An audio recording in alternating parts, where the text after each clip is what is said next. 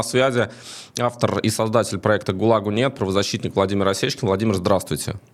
Э, здравствуйте, приветствую вас, Вадим, и с Новым годом вас, э, всю вашу редакцию, всю команду вашего канала и наших уважаемых зрителей и подписчиков. Всем добрый день и с Новым годом. Да, мы тоже поздравляем вас с Новым годом. И вот э, на фоне страшных новостей есть и хорошие. Э, это то, что произошел обмен военнопленными. Более 248 э, украинских военнослужащих вернулись домой. Что вам известно об этом обмене? Почему так долго не удавалось его осуществить? И насколько трудной, сложной была эта работа? Ну, честно скажу, о причинах, почему затягивался обмен, там сейчас очень много домыслов давайте говорить по фактам, что нам известно. Самое важное, что этот обмен состоялся, и я ожидаю, что в ближайшие недели и месяцы обмены э, продолжатся. Здесь огромное спасибо переговорщикам и всем, кто принимал в этом участие, и посредникам, и двум сторонам, потому что действительно очень важно возвращать людей э, домой, и особенно, конечно, вызволять э, людей, из российского плена, потому что это очевидные военные концлагеря, где применяются жестокие методы, и там многие, вернувшиеся из плена, провели по там, году, по полтора, почти по два года э, в местах лишения свободы в России, и у многих проблемы со здоровьем, они нуждаются в реабилитации, в медицинской помощи и даже в операциях. И здесь э, хочу отметить, что мы как раз по итогам обмена созванивались с бывшим пленным Алексей Манулей, э, с которым мы делали большое такое интервью, и он свидетельствовал о тех нарушениях э, прав человека, которые он наблюдал, с которыми он сталкивался э, и в Курском сезоне номер один, и в Тульской колонии номер один. И он вчера так радостно мне позвонил, потому что ему отзвонили те ребята, с кем вместе он был в плену, и о ком он в своем интервью рассказывал, озвучивал их имена с тем, чтобы привлечь внимание к их судьбе. И поэтому здесь можно и Бориса Завадского, и Владимира Передеру э, поздравить с освобождением, с соединением. Э, их семьи делали очень многое для того, чтобы э, политики включили их в списки по обмену и по возврату. Ну и в целом, конечно, это огромная радость для сотен семей, как в Украине, так и в России по поводу возвращения. Действительно, это хорошая новость. И после ужасных, страшных новостей и того напряжения, которое было 1 и 2 января во время вот этих вот массированных ракетных атак э, против Украины, э, вот эта вот новость с обменом и с возвращением пленных домой, сотен пленных, это, конечно, такая благая весть и э, хорошее, хорошее начало. Будем надеяться, что со временем произойдет обмен всех на всех, и, в общем, и, и война э, закончится. Э, но до этого еще как бы пока забегать вперед не будем. Вот. Э, что, что еще хотел добавить из конкретики? Важно, что в обмен э, включили не только пленных, но и больше 20 человек было включено из числа украинцев, в отношении которых э, возбуждали уголовные дела по тем или иным статьям.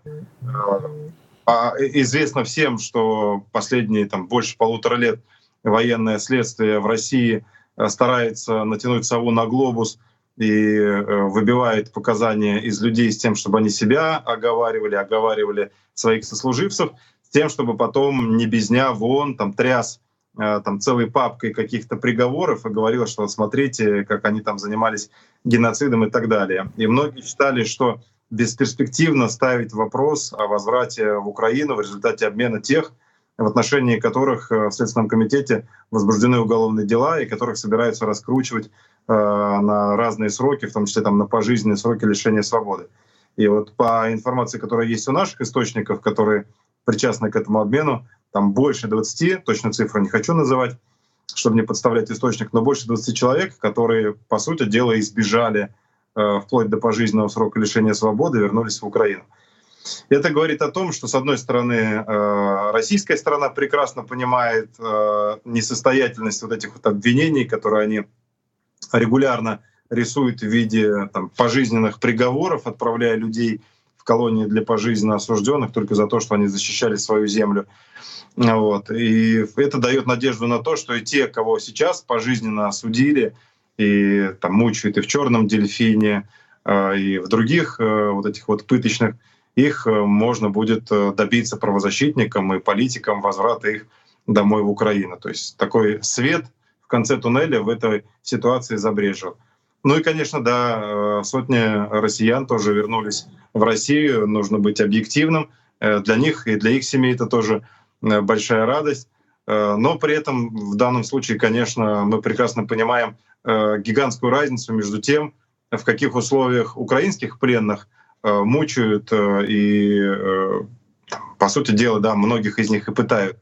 И в каких условиях, да, вот недавно, буквально перед Новым годом, Татьяна Попова проезжала по тем учреждениям, где содержатся россияне в Украине, брала у них интервью, сейчас постепенно на своем канале выкладывают эти интервью.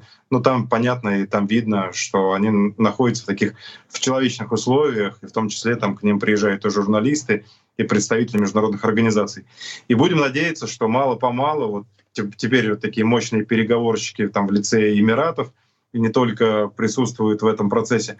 Будем надеяться, что со временем они разморозят ситуацию, и представители международных правозащитных организаций будут допущены в Россию, а в России перестанут э, жестоко бить и пытать пленных. А о какой цифре сейчас идет речь? Сколько э, украинских военнослужащих, украинских граждан вообще сейчас находятся в российских тюрьмах? И как они распределены по этим зонам? Вы упомянули черный дельфин, есть еще полярная сова, тоже для пожизненно осужденных. То есть как и где их содержат и сколько их сейчас? Ну, речь идет о более чем тысяче человек. Э, точную цифру ни я не назову, ни любой другой эксперт не назовет, потому что во ФСИН и в ФСБ Э, всему этому присваивается гриф, это там, занимается этим отдел гостайны, пересылка информации. Э, из системы электронного документа оборота они регулярно подчищают, обнуляют любые упоминания, поэтому где-то какой-то там э, сводной таблицы э, у сотрудников СИН нет. Это все находится э, в Лубянке э, под контролем центрального аппарата ФСБ. Но речь идет о более чем тысяче э, пленных, которые продолжают оставаться в России. И здесь, конечно, очень важно продолжать этот э, обмен. Э, это очень хорошее начало, но очень важно, чтобы этот процесс э, поэтапно продолжался. А, сегодня а, стало известно, что Владимир Путин а, подписал указ о приеме в гражданство России иностранных наемников, принимающих участие в войне. Там, конечно, все оформлено с другими формулировками, СВО там, и так далее, но, тем не менее, речь идет о том, о чем идет. А для чего и почему, и что вам известно об этом документе? Ну, очевидно, что да, вот у Путина же, у него по жизни соревнования из-за комплекса неполноценности с Соединенными Штатами Америки, потому что ну, по габаритам страны схожи, обе большие, а по там, имуществу, по успехам и так далее разница очевидна. И у него все время такое идет соревнование. Но вот если в Америку всем известно, например, со стороны Мексики гигантские очереди и десятки тысяч э, на границах скапливаются, чтобы просто попасть, то Путину приходится заманивать людей огромными деньгами, зарплатами в сотни тысяч рублей, премиями, и теперь еще и вот обещанием гражданства, если они согласятся быть путинскими наемниками в этой войне. Для чего они это делают? Ну, очевидно, чтобы уйти от уголовной ответственности за наемничество, потому что абсолютно очевидно, что 359 Уголовного кодекса распространяется за финансирование и вовлечение иностранных граждан в военные действия. Они таким образом хотят э, уйти сами от уголовного состава с тем, чтобы те, кого они э, из иностранцев нанимают, э, формально были там с вот этими корочками там паспорта Российской Федерации, который большинство наемников выкинет в урну после окончания войны и вернется в свои родные страны, просто заработав э, нажив там на крови какие-то денежные средства. Почему Путин таким образом действует и почему он хочет раздать тысячи паспортов Российской Федерации наемникам, которые за деньги будут бить и убивать сегодня на этой войне, потом они вернутся и смогут легально находиться в России, соответственно, продолжая заниматься тем же самым, к чему они привыкли. Но, видимо, для него чем хуже, тем лучше. Он абсолютно не думает о том, какой он Россию оставит последующим поколениям. Ему плевать, ему важно любыми путями э, достичь каких-то успехов в этом кровопролитии, в этой бойне. Безответственный, э, подлый человечишка. Несколько изданий, в том числе, если не ошибаюсь, агентура РУ, э, выступили с э, такой статьей, в котором проанализировали, что происходит в российских спецслужбах, э, спецслужбах и сделали вывод, что после кризиса, который наступил в спецслужбах России в начале войны, они собрались, монополизировались, стали таким монолитом и действуют гораздо более эффективно, в том числе превзойдя показатели работы в иностранных и натовских странах, которые были до а, всех событий 22 года. Что вам известно об этом и насколько действительно сегодня ФСБ, СВР, э, ГРУ и прочие работают в единой связке? Ну, ну, честно, там, не знаю, там агентство или агентура это все как бы там вбрасывает про мега успехи российских спецслужб. У нас э, все, все ровно наоборот по информации наших источников. Ну, тот же самый там э, можно открыть ВЧК ГПУ, где они последние недели активно публикуют, как э, задержаны сотрудники э, российской контрразведки, управления МФСБ России за взятку в размере 15 миллиардов рублей. Ну и так далее. Масштабно. Масштабно. Да, то есть если, если, если там вот, я, я забыл название, агентство или агентура, значит, вот собирается, значит, как успехи российских спецслужб, то, что они вместо миллионов теперь берут взятки миллиардами, ну, наверное, очевидно, в рейтинге значит, э, на три нуля они выросли. А если мы говорим про какие-то серьезные успехи, а, там не может быть никаких серьезных успехов абсолютно. Э, там провал за провалом, все, что у них происходит. Э, на день рождения Буданова — у них под носом самолет за 150 миллионов долларов там поджигают, превращают его в горящий факел. Это в Челябинске, если не ошибаюсь. Ну, да, есть... да, это вот сегодня это прошло по, по каналам. Не знаю, по моей информации, я, конечно, многое, знаете, чтобы не наговорить себе на еще одну статью вот, э, в новом году, э, я так стараюсь самоцензурой заниматься. Насколько я понимаю, там все просто как бы э, на, на сегодняшний день на самом деле э, система госбезопасности в России это самый настоящий дуршлаг э, с огромным количеством дыр, через которые течет и утекает информация. Кто-то продает информацию из БУГУР, кто-то ее на флешках э, выносит и обменивает на какие-то не знаю, там, политубежища, виды на жительство в европейских странах. Кто-то, как Игорь Саликов, уже с явкой с повинной приезжает в Нидерланды, в Амстердам и дает подробные показания э, и так далее. А кто-то на флешках куда-то туда, в сторону Мексики как раз, чтобы там через забор и к штатам поближе, чтобы там людям э, там в черном, с черными очками передать это все и обменять на что-то, наверное, больше. Нет, э, с точки зрения нашей аналитики, система госбезопасности в России — это самый настоящий дуршлаг — Э, и здесь вопрос, проблема не в том, что какой-то конкретный контрразведчик э, вместо работы э, вымогает взятку в размере 15 миллиардов рублей, хотя и это тоже. Вопрос в демотивации. Все-таки люди приходили, отдавали, там, давали присягу и собирались защищать, они давали присягу стране. А в Конституции Российской Федерации, между прочим, на секундочку, э, я понимаю, что сейчас это у всех вызовет смех, иронию, там в комментариях мне сейчас напишут, что я идеалист. Я не идеалист, но если мы откроем Конституцию Российской Федерации, там написано «демократический строй». И в ФСБ даже есть управление по защите конституционного строя, демократического строя. А де-факто мы понимаем, что это диктатура, все три ветви власти замкнуты на ту же самую ФСБ, на Путина его, на, и на его олигархов — и, конечно, есть какое-то количество там э, и садистов, и извращенцев, которые готовы там прислуживать старым олигархам э, в обмен там на какие-то посты. Но есть достаточно большое количество здравомыслящих офицеров, которые поняли, что, в общем, они сели совсем не в тот поезд. И я могу сказать, что с каждой неделей, с каждым месяцем все больше и больше э, людей, которые так или иначе либо изнутри начинают расшатывать систему, знаете, как молочный зуб — чтобы ее выдрать, э, либо покидают территорию и вывозят. Я могу сказать, что за последние полтора-два года э, Путин э, вот из-за этой войны потерял такое количество военных секретов, там, секретных программ, разведданных, которые за предыдущие 20 лет Запад, все разведки стран НАТО не могли забрать и получить. Да нет, там люди демотивированы, и эта ситуация будет только продолжаться, пока есть война. Единственный вариант э, с точки зрения, если бы мы мыслили с точки зрения как бы спецслужбистов и госбезопасности, Нужно, конечно, отстранять этого пожилого диктатора от власти, нужно возвращать демократичный строй в России и нужно возвращать те самые правильные мотивации для офицерского состава. Иначе все это будет как в советские времена. Они будут убегать, становиться героями СМИ и прессы на десятилетия вперед и будут э, выносить самые важные секреты, которые есть сегодня в России. Поэтому с точки зрения подрыва госбезопасности, сколько, сколько этот пожилой мерзавец э, сделал для России, не сделал ни один там шпион и ни одна разведслужба мира.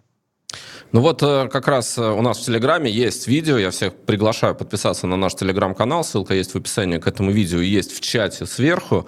А, там как раз э, ГУР, Главное управление разведки Украины, опубликовало кадры спецоперации в России, в результате которой на аэродроме в, на аэродроме в Челябинске а, был уничтожен истребитель-бомбардировщик Су-34. Причем там видно, что а, те, кто проводил спецоперацию, они еще даже над этим иронизируют, там а, показывают различные жесты пальцев, да, они да, спокойно да, уходят да. по протоптанной тропинке от этого самолета, который начинает гореть.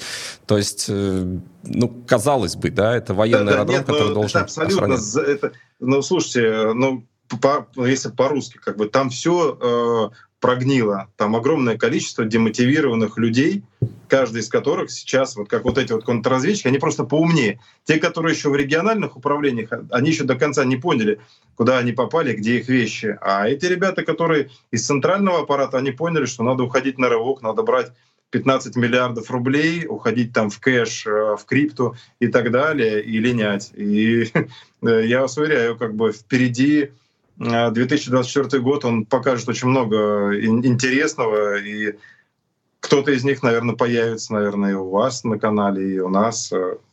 Интересный будет год. Смотрели поздравления э, Владимира Путина новогодние? Короткое такое описание, наискосок э, проматывая э, где-то в телеграм-канале, где там иронизировали над ним э, и там сравнивали с тем, сколько он сделал повторов. Как бы в саму новогоднюю ночь, к счастью, Бог миловал. Нет, я от этого свободен.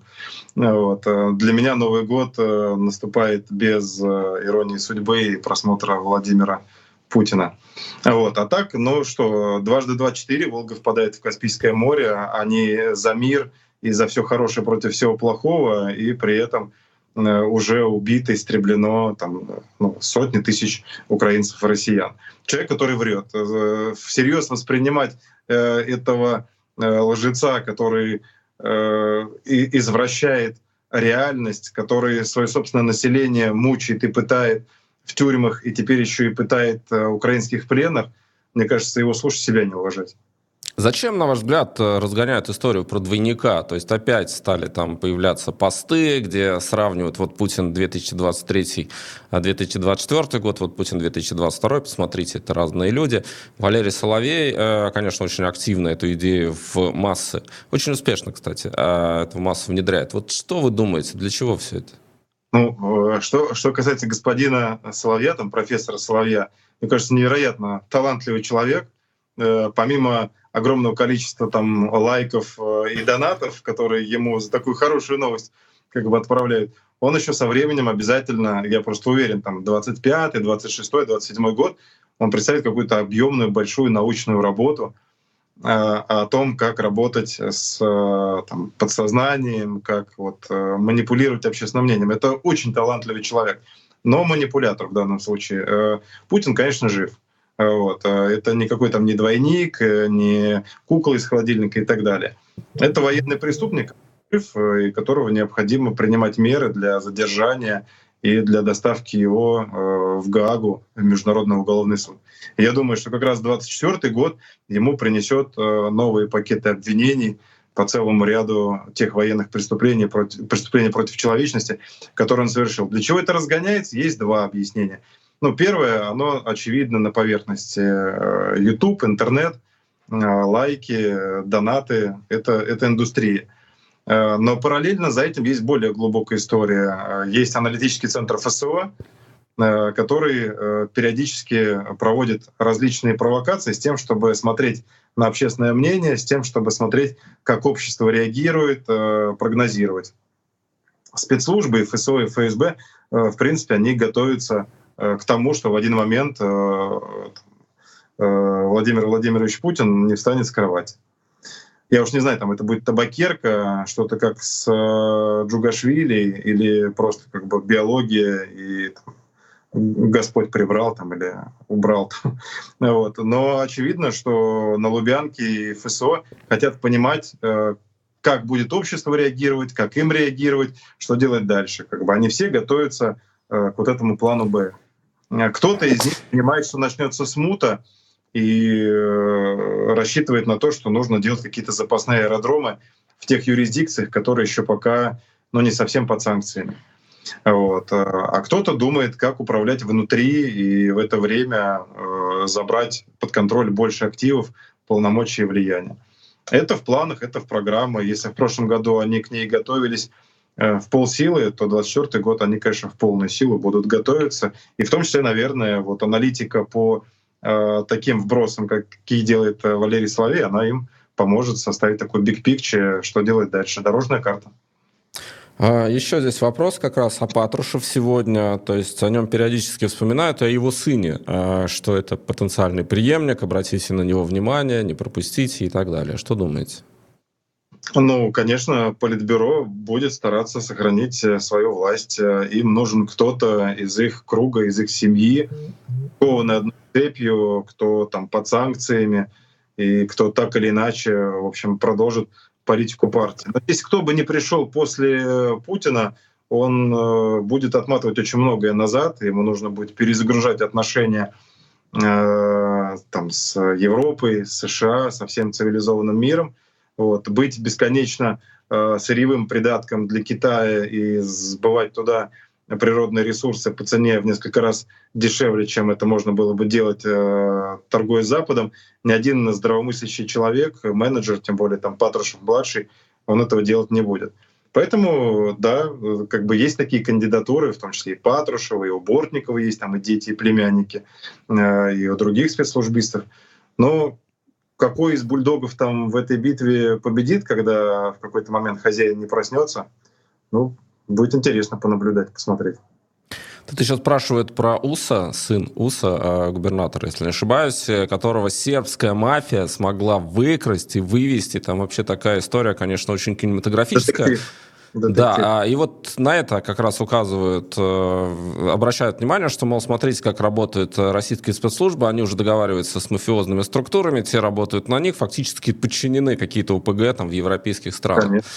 Что там э, в этом смысле? Ну, То есть... ну вот вы, вы, по этой части как раз, вот может быть, вот опять же там агентура или агентство, опять же, может быть, они имеют в виду инкорпорированность и сращивание спецслужб с криминалитетом. Здесь нужно отдать должное. Здесь российские спецслужбы впереди планеты всей. Такое количество агентов-криминальных лидеров, э, сколько есть у них — Э, нет у него одной спецслужбы.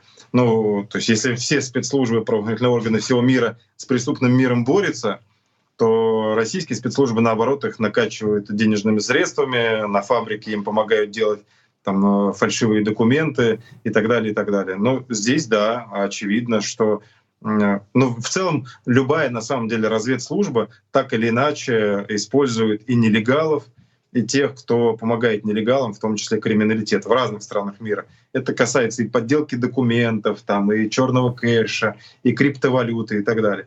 Но здесь, э, да, вы, вы упомянули слово «выкрали», он там везде сам добровольно перемещается, ему просто помогли э, сбежать, как бы его там нигде там с мешком на голову по видеокамерам не водят.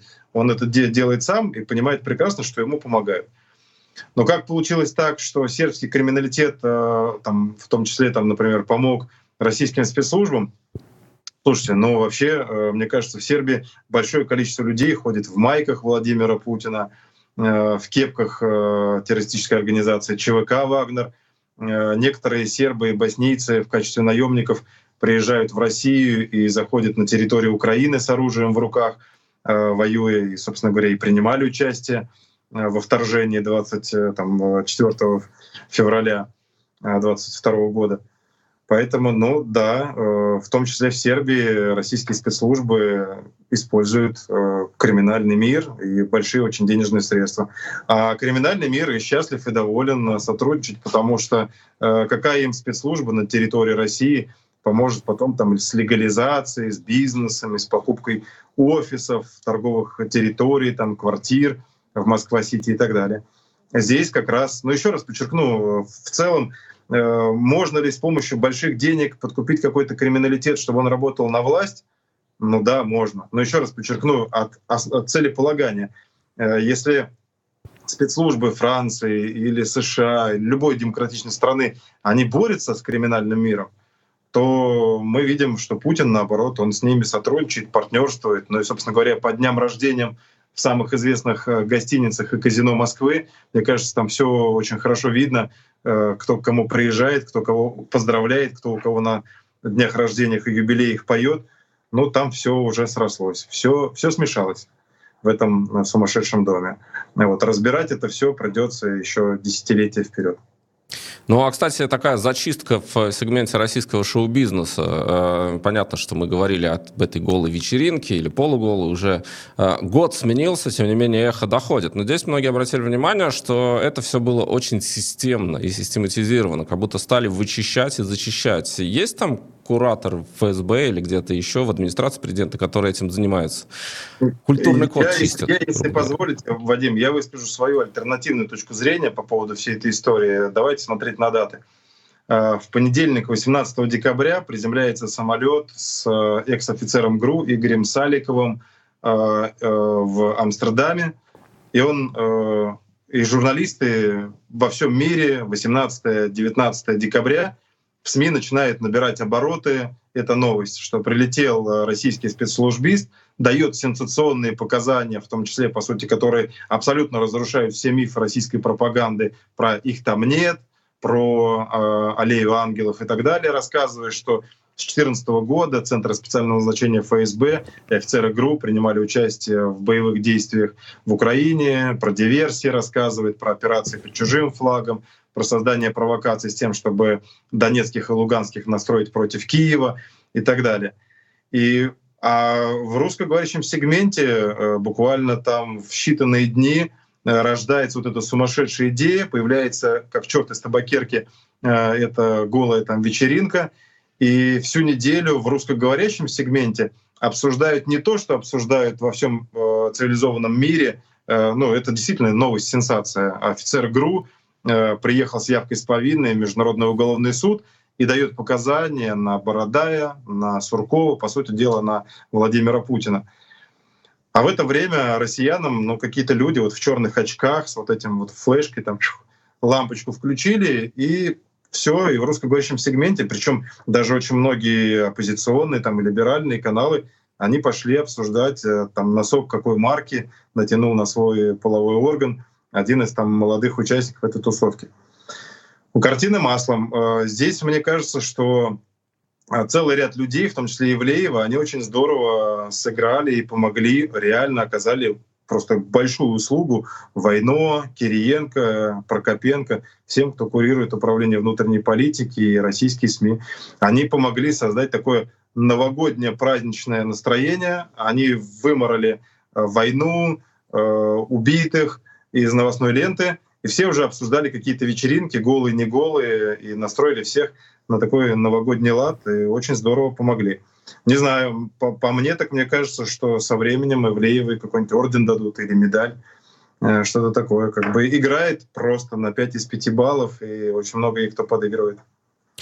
Что касается заявлений, которые участились в последнее время, в том числе Валерий Соловей, уже нами упомянутый об этом, стал говорить активно. И у нас на канале сказал, и у Юлии Латыниной сказал уже более э, широко. Он говорит, э, что Путин заинтересован в открытии второго фронта, и этот второй фронт — это страны Балтии и Польши. То есть в этом направлении он планирует работать в гибридном формате, то есть делать какие-то провокации, какие-то атаки. Э, как сказал Соловей, э, я бы напрягся. Вот что ну, вы думаете, насколько это реальный сценарий все-таки? Кто говорит? Путин говорит по версии Валерия Соловья? Или Валерий Соловей сказал, что двойник? я бы на месте а, вас а, напрягся, на месте? ну потому что мы из Латвии, да. Да, да, хорошо. Нет, я, я имею в виду, что как бы это все озвучивает Валерий Соловей, правильно я понимаю? Да. Я там не читал. Он первым у нас об этом сказал, потом он стал это расшаривать дальше. Да, то есть у нас еще месяц назад э, Путин умер, он в холодильнике, и это двойник. Он говорит, Путина нет. Я несколько Но раз ему задавал теперь, вопрос, что Путин сказал. Это теперь политбюро. это двойник, значит, который политбюро, там да. не, не любитель Польши и Прибалтики. Не, на самом деле э, очевидно, что э, то, что начинает сейчас озвучивать представители власти, там, вчерашний вот этот вот э, бред пьяного Медведева — по поводу того, теперь он Франция. решил, теперь он там Наполеона решил, э, значит.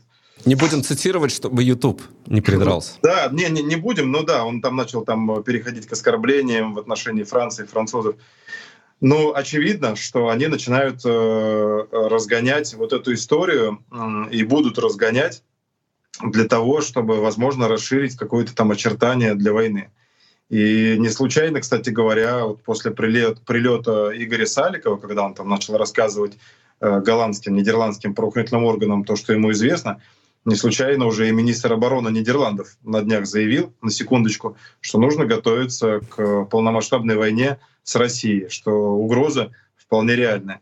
Вот. Э, поэтому да, очевидно, что у Путина заканчиваются обычные ракеты, он там пытается с грехом пополам там договориться там с Ираном и Северной Кореей по поводу того, чтобы у них получить там баллистику и так далее. Но, в общем, это тоже будет конечно на самом деле и в долгую, при том, что он там бравирует и говорит сейчас там после выборов э, они там и мобилизацию вторую будут, наверное, делать, и собираются чуть ли не пять лет еще воевать, там бравируя, что у них на самом деле у них э, как бы боеприпасов не так много все это заканчивается. Санкции, там, как удав, медленно, но работают. Поэтому вполне возможно, что он будет применять уже совсем другие виды вооружения. И я сейчас не хочу ни в коем случае э, там, помогать в чем-то э, мистификации различных известных людей, но э, оценивать трезво риски, что э, там Путин слетел с катушек, не контролирует абсолютно ничего, и собирается в этом году усиливать пропаганду и настрой против Европы, но очевидно, они собираются еще больше закручивать гайки, ухудшать, противопоставлять себя всему цивилизованному демократичному миру. Э, будут запугивать, э, будут вбрасывать какую-то информацию, возможно, даже какие-то вылазки, диверсии мы увидим э, против какой-то из других стран. Насколько это там перспективно для него, но понятно, что как только они нападут на любую из стран НАТО, ну, дальше, в общем, все будет э, как в кино. Э, но это будет такое, это жесткое будет кино с огромным количеством погибших. Э, думать, что в НАТО сидят какие-то такие мальчики в розовых очках, которые там, э, помимо там вкусных французских багетов там, или там американских гамбургеров, там не знают ничего, нет, там профессионалы — которые очень серьезно готовятся, и они оценивают риски нападения на одну из стран НАТО э, Путиным как абсолютно реально. Э, но для этого у них есть все уже отработанные сценарии, учения проводятся, и соответствующее вооружение перемещено поближе, авианосные группы и так далее. Ну, сделает здесь э, такой харакири себе э, Путин э, там, с Медведевым и так далее. Но опять же, у одного пожилой возраст, он уже мало что соображает, другой очень много употребляет алкоголя. Здесь уже все зависит от политбюро, там вокруг них достаточно много здравомыслящих старичков, которые пока еще там ценят йогу, здоровый образ жизни и думают о школе долголетия. Там у них это модная тема такая, у Патрушев и так далее. Поэтому мне кажется, что здесь здравых людей вокруг Путина будет больше, которые вовремя, наверное, смогут воспользоваться, не знаю, там, подушкой или табакеркой. Ну и в завершение вопрос от наших зрителей. Э, Владимир, каким будет, на ваш взгляд, 2024 год? Какой у вас, какой у вас прогноз? Сложный будет год. Я могу сказать, что не, не буду делать никаких прогнозов. Хочу сказать, что ситуация крайне сложная. Э, здесь э, э, Гордеев узел с этой войной. Никто не может отступать. Путин не может отступить, потому что у него все рухнет. Ему нельзя ни Крым не потерять, ни оккупированные территории, потому что это все обесмыслит. И для внутренней аудитории это будет фиаско и тогда действительно там подушка или табакерка. А с другой стороны, э, Украина, которая тоже не готова отдавать и пяди своей земли, и будет биться и так далее. Ситуация крайне сложная. Все, зави... я могу так сказать, что все зависит очень много зависит от каждого из нас, вот от, от любого человека на самом деле в этой ситуации. Поэтому именно поэтому и нужно выступать за мир, нужно делать все возможное, чтобы прекратилась война. А Вот. Ну и плюс ко всему, еще как верующий человек скажу, что очень много еще зависит и не только от нас, но и в чем-то, может быть, будет Божий промысел. Я, по крайней мере, надеюсь, что этот год избавит э, и Украину, и Россию, весь мир э, от этого э, подлеца и негодяя, от этого диктатора, и мы получим шанс на перезагрузку, на перемены. И я думаю, что и внутри России очень многие работают в этом направлении очень плотно сейчас. Ну что ж, спасибо вам большое. Еще раз с Новым годом. Владимир Осечкин, автор и Спасибо. создатель «ГУЛАГу нет», был с нами на прямой связи сегодня. Спасибо и до следующего раза. Всего доброго. Спасибо. Быть добру и миру. Мы продолжаем наш эфир. Пишите